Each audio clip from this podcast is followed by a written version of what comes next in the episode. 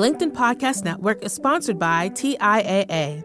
T I A A makes you a retirement promise, a promise of a guaranteed retirement paycheck for life. Learn more at T I A A dot org backslash promises pay off. LinkedIn presents.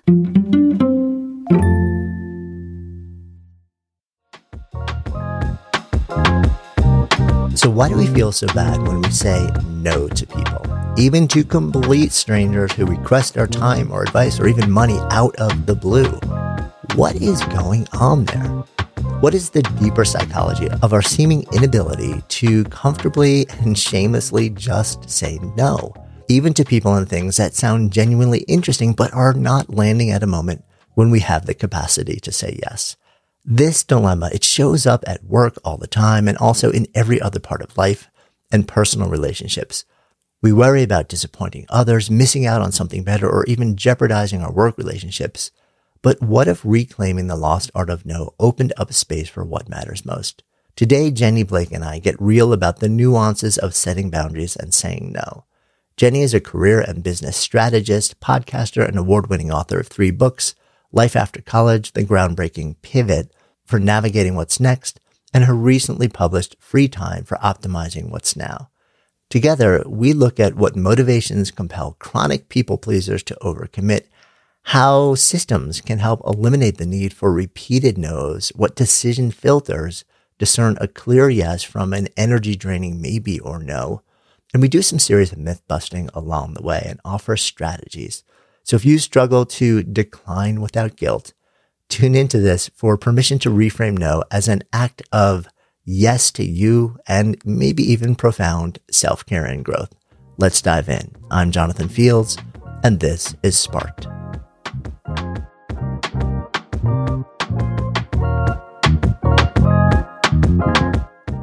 Hey, before we dive into today's show, you know, we've learned that a lot of our listeners are sort of at this moment where they're really exploring the notion of work in their lives and their next moves in their careers.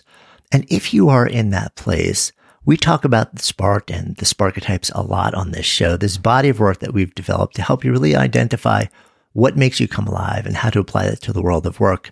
We've heard from a lot of folks that they would also love some help along that journey. If you're curious, you can also find on our website a directory of certified Sparketype advisors who know this body of work and can really help coach and guide you through it. So we'll drop a link to the show notes in that right now. And if it feels interesting to you and you just like somebody to help guide you through this next part of your career or work journey, take a look and see if somebody resonates. It might be the perfect fit to help you along this next leg of your journey. Again, that link is in the show notes now.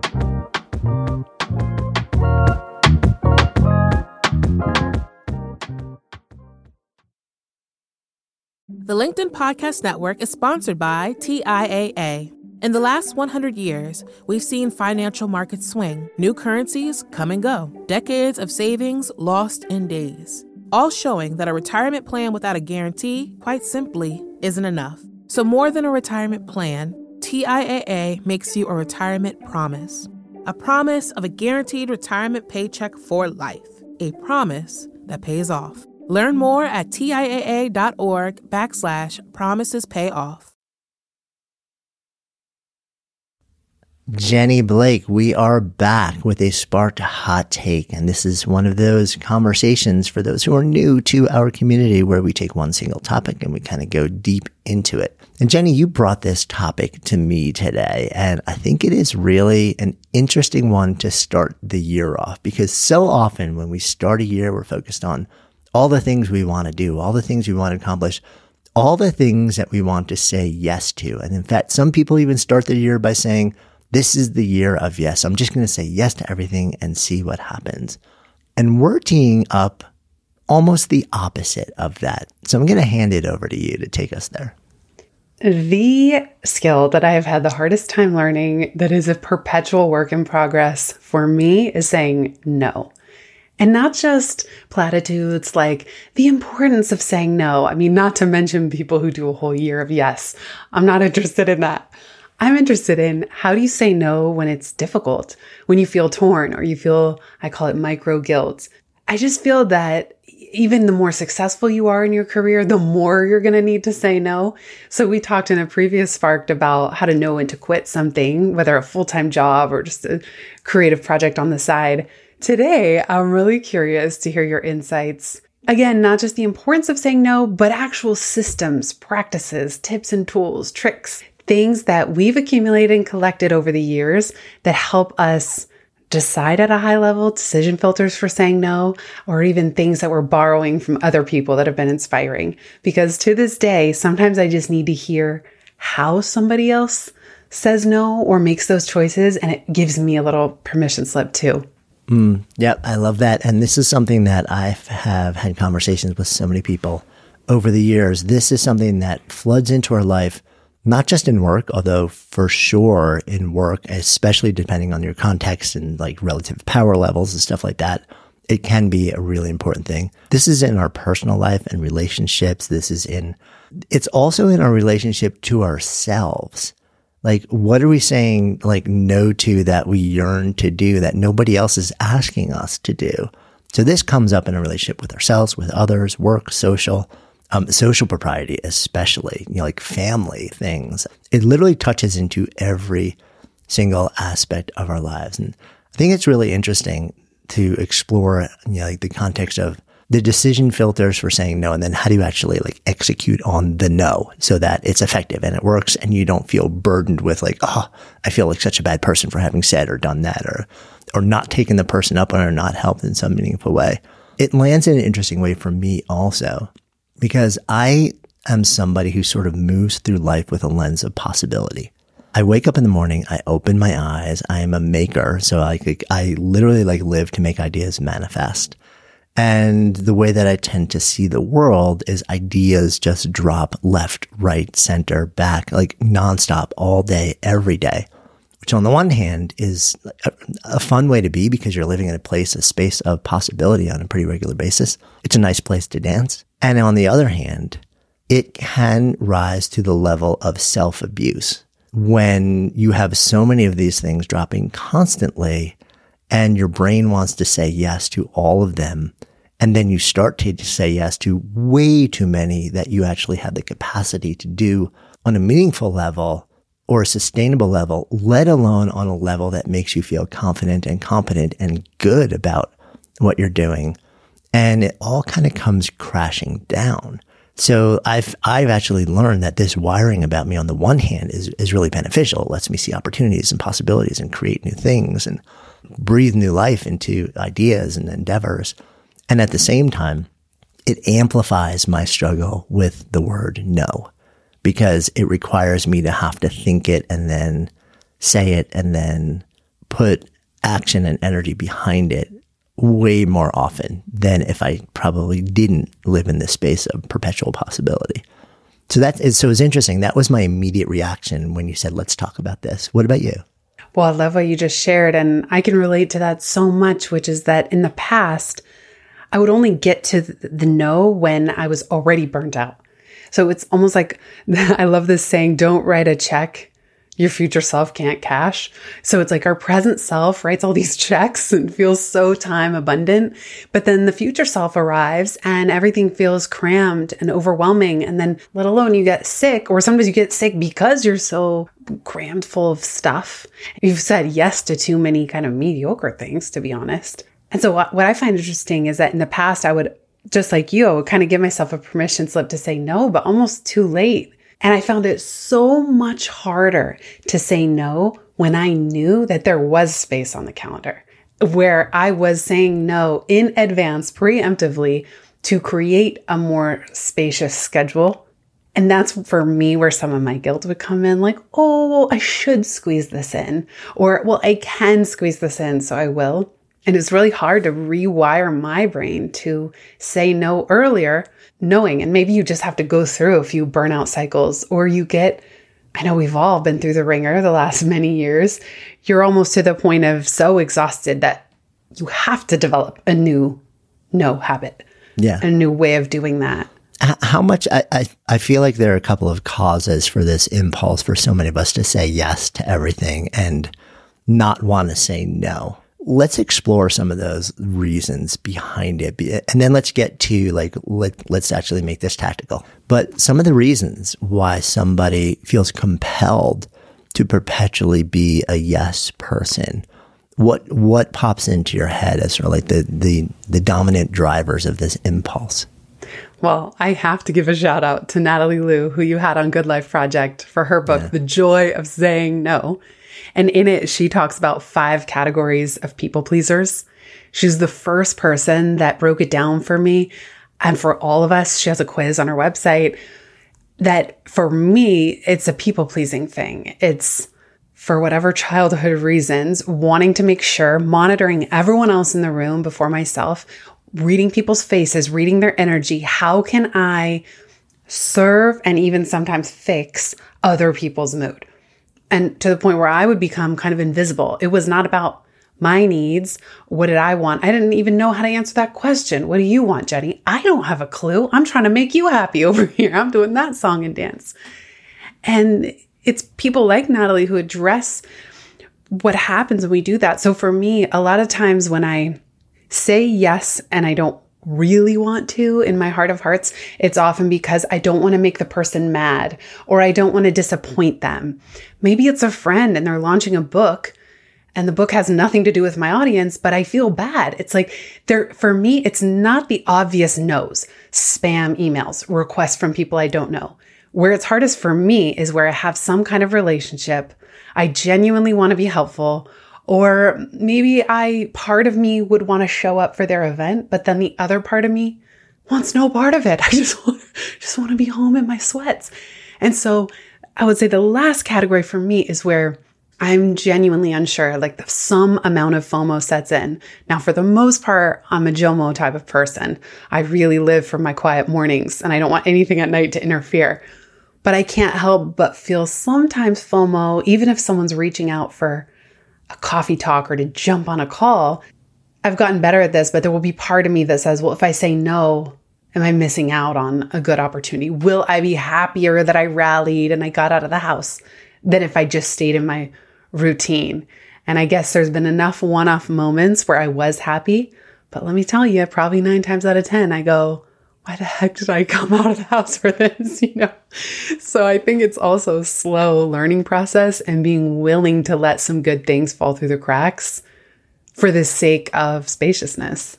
How about you? Yeah, I, I think all of that. And then, you know, thinking back to some past work experiences and not wanting to let people down or being a people pleaser to a certain extent, especially I feel like early, in earlier seasons of my work life. But then one thing that also jumps out to me is there are many times, especially in a work context, where there is power inequity. And so example of this, I was a young associate at a mega law firm in New York, you know, like earning my stripes and wanting to show up as my best self and show what I was capable of. And, you know, the, the carrots being dangled out in front of me, you do this for the next ten years and you be considered for partner. And you know, clearly as sort of like the, the new person on the team, even though I actually, I came out of a prior law job at the S E C. So I, like I had experience, but I was still new there and I was still on the younger side with associates. I felt like there was a huge power inequity and that, um, I needed to say yes to whatever was given to me or asked of me, because if I didn't, I was in the early stages of trying to build credibility and social currency and capital within my job culture. And that if I said no, that I would basically deplete that, that currency bank account and that I would have, you know, like whatever little power that I had through my competence in showing up, I would bring to zero by saying no out of the gate to things that, um, I, you know, like just were too much for me. In my case, that led me to be hospitalized three weeks after starting because um, I said yes to everything because I felt like I had to. I didn't have any other choice. And um, I basically never went home for the better part of three weeks. And, you know, the, the one of the first beds that I slept in was a hospital bed after emergency surgery. So there was a huge wake-up call for me. But I also think it's important to acknowledge the fact that sometimes we're compelled to say yes, because we feel like, especially in a work context, we don't actually have the power or the social capital to say no without it causing real harm to us and what we're trying to create. And I think that's a really thorny issue to unpack because it's not straightforward and it's not the same for everybody. Right. And first of all, that's, I didn't ever know that about your early days and getting hospitalized like that. And I think that is sometimes the difficult way we really get smacked in the head with this requirement to build this skill. I was thinking about the office situation because there's tools, t- at least two schools of thought. One would be, okay, well, if you are starting out and somebody asks you to go make the coffee, make the best pot of coffee, do it with joy, come bounding in, you people associate you with your their favorite beverage. And then of course, the research shows, okay, women are more likely to be asked to do that and they're more likely to volunteer to do that kind of thing, the office housework as it's called. And so I could also see that if you say yes to too many of those things, that's not what's going to be valued at the performance review. But you never know, because sometimes maybe doing those little things and doing them with joy and doing them really well does get you noticed and it gets you exposed to people. And so I agree with what you're saying. There's not always a clear-cut answer. And when there is a power imbalance, I can't imagine me when I was an intern at Rock the Vote, let's say, while I was in college, I did whatever they asked me to do. And if somebody asked me to go make coffee, I didn't say, excuse you, I'm not going to do the office housework. I just did what I was asked to do. Like, and I think it's not always clear when to question that or when to just go with the flow. And so it's, I do feel, I like what you're saying, because I think that takes it away from just being some personal flaw. If you're stuck doing some of this or you too don't know what to say or what to do. Even in the entrepreneurial world, there are some relationships that feel really generous and abundant, like the one I have with you. And then there are others that feel very transactional and very tit for tat. And some people genuinely, if you turn them down for something, like might not ever speak to you again. You know, sometimes there are consequences for certain relationships. And I guess ultimately, we can also read the patterns that if you are in a job like that and it is really transactional and tit for tat and you're overloaded and nobody's recognizing it, like ultimately it might be kind of a toxic environment. You might not be able to leave or do anything right away, but your spidey senses go up and you'll, I think sometimes we have to be the ones to set our own boundaries, like the lesson you learned the hard way, because no one's going to set them for us. They'll just keep piling, piling, piling until you end up in the hospital. Yeah. And that was the case for me. And then I stuck around, but you know, it was a year later that I finally gave the ultimate no and basically tapped out and said, done.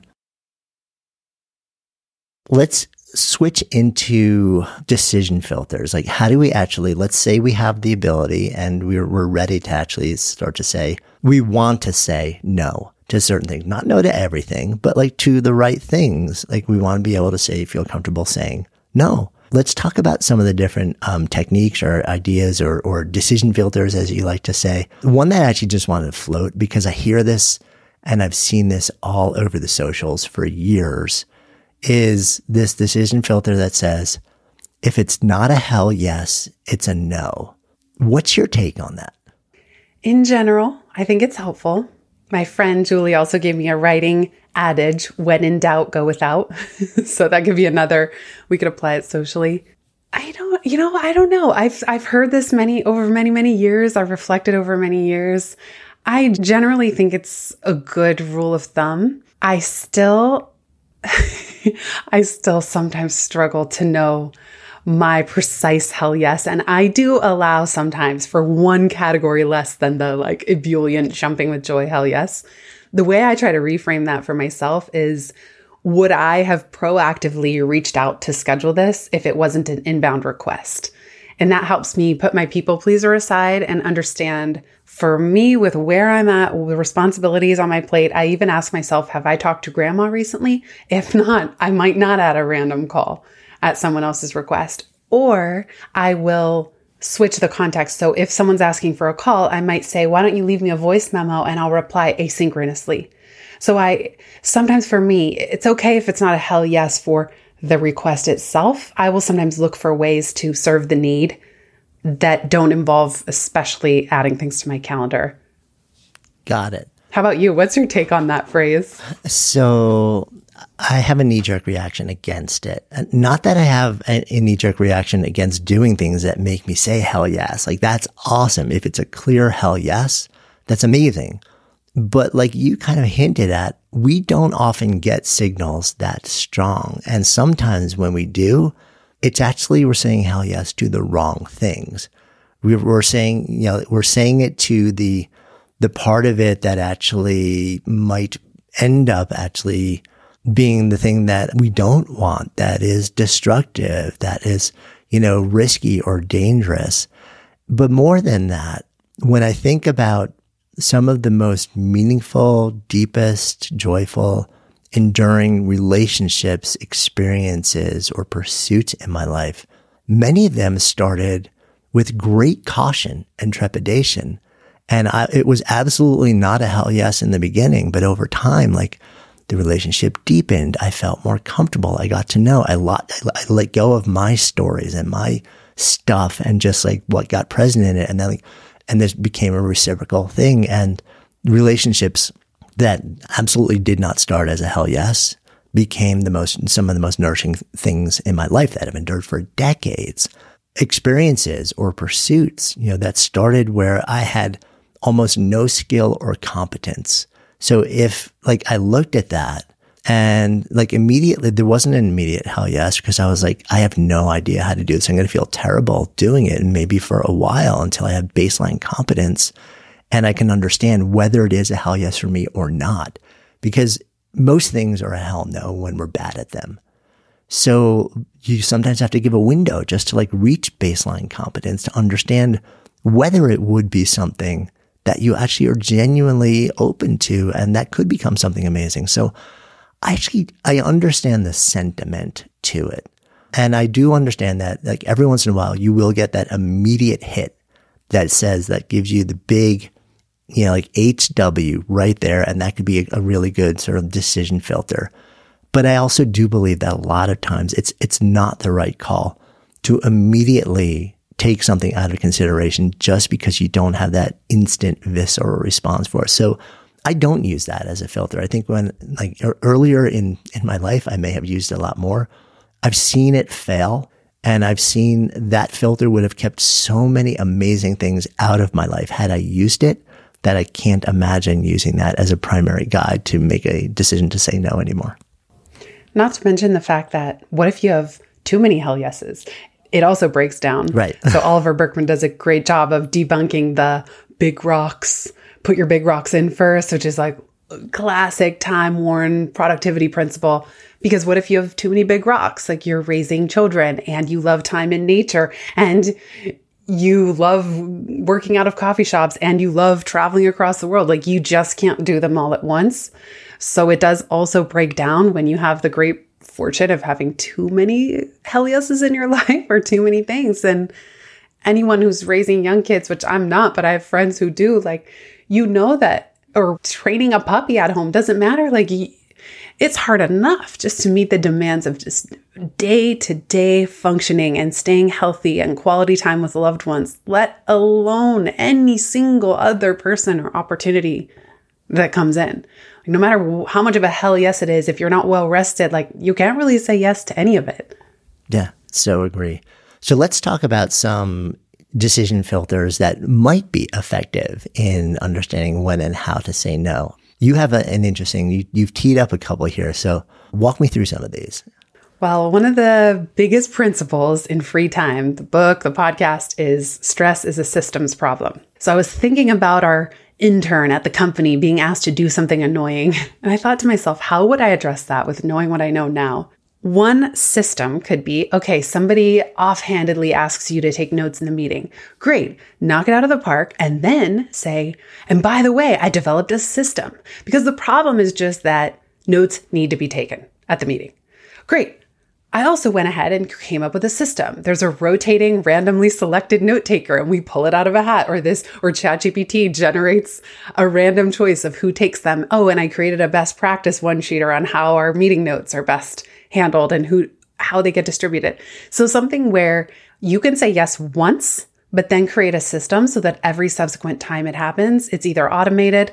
There are even tools for this now that will take notes automatically and even summarize them and pull out action items. So I think it's being part of the systems solution can turn a short-term yes into a systematized long-term no. Yep, that makes a lot of sense to me. And then if we if we really think about it in the very current context, you can almost say, if A I can do it ninety percent as well as a human, then it should be an L. What do you think yeah. of that? Or, I mean, you don't want to think about that because now we're starting to like broaden the conversation about its effect on jobs in the workforce and things like that. But that conversation is coming. So, but it's really just... And I think the ones who are willing to ask it will will benefit. Yeah. And it's like, it is it is a method of systematizing the way that you're talking about. Um, yes. So I like that. So so one is basically if you can build, like do it once maybe. And then if once you see that there's a need, but there's a system that can basically automate it or replicate it. Yes. You basically, you're, you're eliminating the future need to say no by saying yes to the system instead. Mm-hmm. Another idea. So a couple ways of batching or grouping. I love Brad Feld. I don't know if he still does them. He's a venture capitalist. He would do random days. So one day a month, people could schedule him for fifteen or thirty minute blocks.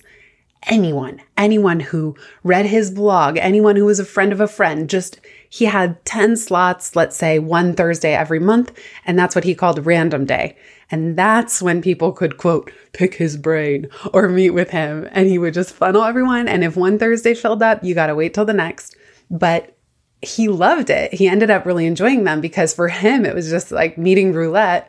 He would have these really interesting days once a month. And I think each person can look at their own capacity. So some kind of catch-all. My friend Dory used to host author dinners in New York City. And again, when people would reach out inviting her to coffee, she'd say, oh, I actually I have a dinner coming up. You're more than welcome to join. And then the guest gets the benefit of meeting everybody else there too. And then finally, in terms of just kind of batching and things like this, I thought long and hard, what is my true capacity to go meet someone for coffee or for a walk and talk? And for me, it's maximum once a week. So finally, after years of fumbling and delaying getting back to people on these types of requests, now I know that my window for that is Thursdays at two p.m. And that's just one example. Like it does shift over time, but I've even gotten to the point where I've chosen my favorite coffee shop. And if someone reaches out and then I'll say, great, how's Tuesday at two p.m. at such and such location? I've already thought through all that in advance. And it just takes away. And then you combine it with a scheduling tool like Calendly, that I even have a customized Calendly link for in-person coffees. And I could even create one for in-person walk and talks, which sometimes people want to just join me and Ryder on our outing and get some fresh air. Things like that eliminate all the friction of deciding when and what day is good. They just look at your link, pick the day. All the other details are already decided in advance. Set it and forget it. Right. So you basically, you have to first, you do have to say yes or no to who you actually are willing to share the link with. Yes. But then after that, you know, like you don't have to think about your capacity or like scheduling. It's just like next available. It's like up to you. You know, like right. there's, this is limited capacity. I've already made that decision. It's similar in ways that I was thinking. I use time blocking as a way to reinforce the no for me. So rather than keeping to-do lists, which I'd done for a long time, I time block everything. So I actually, every task isn't just on a list somewhere with like a checkbox. It's actually scheduled, you know, with an estimate of how long it will take me to do it into my calendar. So I can look at my calendar and that gives me a much more realistic understanding of what my true capacity is to say yes or no to anything new. These days, it's generally very small. so... But it's good because I can look at it visually and it objectively tells me even, even, you know, if it's interesting, I don't have the capacity to say yes, even if I wanted to, without doing some level of injustice to whatever the person or the activity was. So it becomes a no or a not now for me simply because I don't have that capacity. And then if I added in like sharing that link the way that you're doing it, that was built around time blocks that are carved out of the schedule that would sort of like, for the things that were, yes, automate automate the process of like making it eventually happen. And maybe it takes a couple of months, whereas somebody wants it to happen this week. It is what it is. Yeah. And doing something you love. Like I know you love hiking. And not that you'd want a guest with you every time you go for a hike, but maybe twice a month, there is an available slot that somebody can meet you for a hike. And that way you're not meeting them. Because haven't we all done this where it's like, oh, you're stuck in traffic for forty-five minutes to get to their location for a meeting that they requested? It's like, no, they get to plug into something that's already joyful for you. And I find that I get quite restless, actually, especially if I'm meeting somebody I don't know and we're just sitting at a table in a coffee shop. So I think it's like learning what what about the environment is already going to spark joy. And then you plug a person into your context rather than always jumping through hoops for other people around this stuff. Love it. So what about in a work context? Let's say you're on a team. And the team lead is regularly assigning work to you or asking you to do something and then asking you to do something more and then asking you to do something more. And then as happens, if you actually accomplish that and without even showing how much it's taking out of you, then somebody else who's on a different team as a team lead there sees what you're capable of and starts to give you their work because they think you're capable of amazing things. This is a common scenario. Again, you want to say yes, you want to like do well, you want to get a good quote performance review, and but you, you literally hit a point where you, you can't do it anymore without it causing some sort of physical or emotional harm to you or just burnout and breakdown and overwhelm. And you have to say, just it's just it's not a yes, but not now. It's not a here's my scheduler link thing. It's not a repeatable thing that we can systematize. It's just a hard no. Like I can't, I cannot do this as much as I would like to. And I wish I could get the, you know, the accolades or like the social currency of having done it and said yes, but I can't. I physically can't do it. How do you say no at that point? Well, I've been on both sides of this. And we even have phrases like, if you want something done, give it to a busy person. And you know that in corporate, you're actually punished.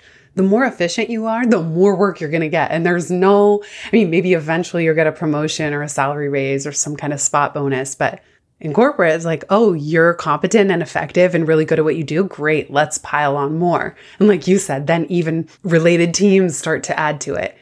Going back to the system solution, I would, because I've been the manager too, where I've had, let's say, a V A on my team and I just keep throwing work and I'm not gauging her true capacity. I'm just like throwing stuff at the wall. I'm not adding up how much time the new stuff takes with the recurring old stuff. So if I were in this position at work, I would say, I would even have a weekly check-in or during my one-on-ones with my manager, I would bring the list of what I'm working on. And I would say, and here, you know, here's what I have on my plate this week. And here are the new requests. What, what would you like me to prioritize?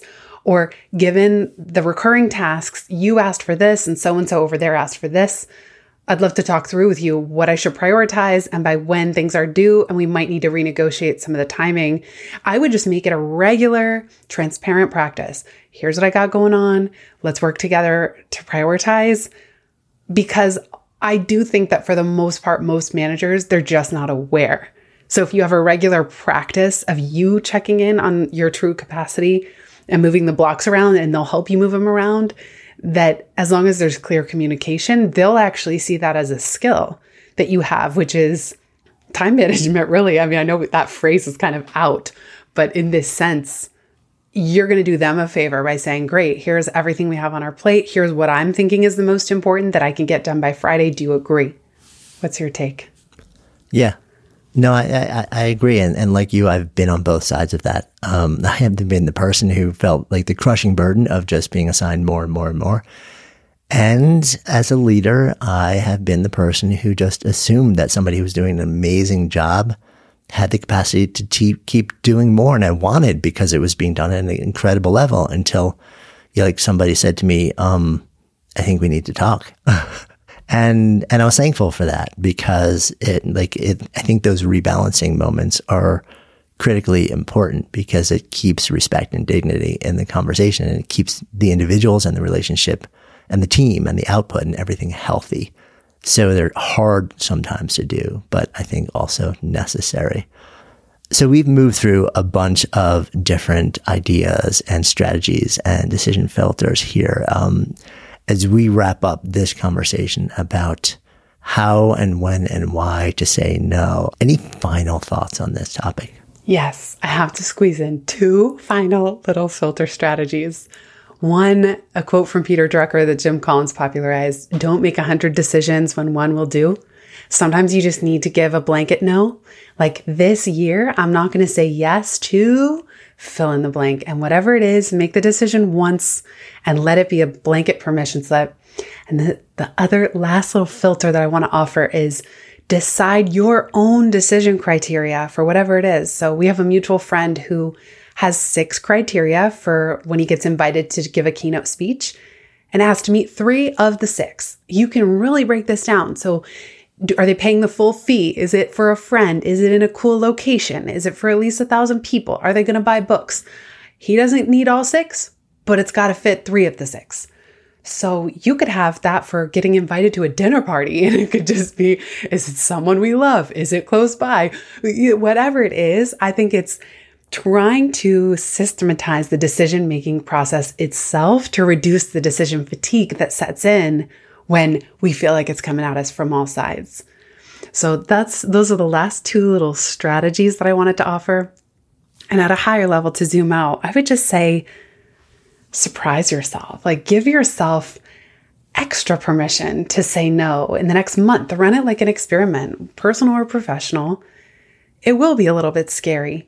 But what would happen if you flipped your relationship to saying yes and no to where you were saying no preemptively and letting yourself be surprised with what you end up doing with that extra time rather than always feeling time stressed and time crunched or time confetti, which is where your time is just really not your own. It's chopped up into a thousand little pieces. And I do think that there's a cumulative benefit when we stack enough free time in a row. That's where we really get to learn new things about ourselves and, and get new ideas and pursue new things. And it's really important. So I'll just give everybody listening a permission slip to double how many times you say no in the next month. Yeah, I love that. And and I would I would wrap up also by adding in, run a thirty-day no experiment. No experiment. So my default state now is no, not yes. Um, I have to be convinced to, and, and again, it's, it's, it's simply a capacity thing for me. I've said yes to too many things. They're long-term. They take a tremendous amount of energy, and I want to do them at a level that makes me feel good. And I know I have very, very limited capacity for anything new. So my default answer now is always no. And I have to actually convince myself or be convinced of why I should move away from that default. So I think an interesting thing to try is to do a thirty-day default state no experiment, where your default is no. And it's not being a, a downer or being negative. It's simply acknowledging the reality of your day-to-day capacity, and see what happens and see how you feel about it. And then see how your workload shifts and how you're able to say yes and operate at a higher level to the things you do commit to changes in that thirty-day window. And if it doesn't work for you, then at least you've got data. If it does work for you, push it out, make it sixty, make it ninety, and then see what happens when you make that your default state. It actually brings more possibility, more confidence and competence into what you do in a way that may be counterintuitive, but has been super effective for me. Thank you, Jenny, as always, for your insights and your ideas and your strategies. And to our wonderful listening audience, thanks so much for tuning in. We'll see you here again next week. Take care. Thanks so much, everybody. Hey, so I hope you enjoyed that conversation, learned a little something about your own quest to come alive in work and life, and maybe feel a little bit less alone along this journey to find and do what sparks you. And remember, if you're at a moment of exploration, looking to find and do or even create work that makes you come more fully alive, that brings more meaning and purpose and joy into your life, take the time to discover your own personal Sparketype for free at sparketype dot com. It'll open your eyes to a deeper understanding of yourself and open the door to possibility like never before. And hey, if you're finding value in these conversations, please just take an extra second right now to follow and rate Sparked in your favorite podcast app. This is so helpful in helping others find the show and growing our community so that we can all come alive in work and life together. Until next time, I'm Jonathan Fields, and this is Sparked. This episode of Sparked was produced by executive producers Lindsay Fox and me, Jonathan Fields. Production and editing by Sarah Harney on this episode.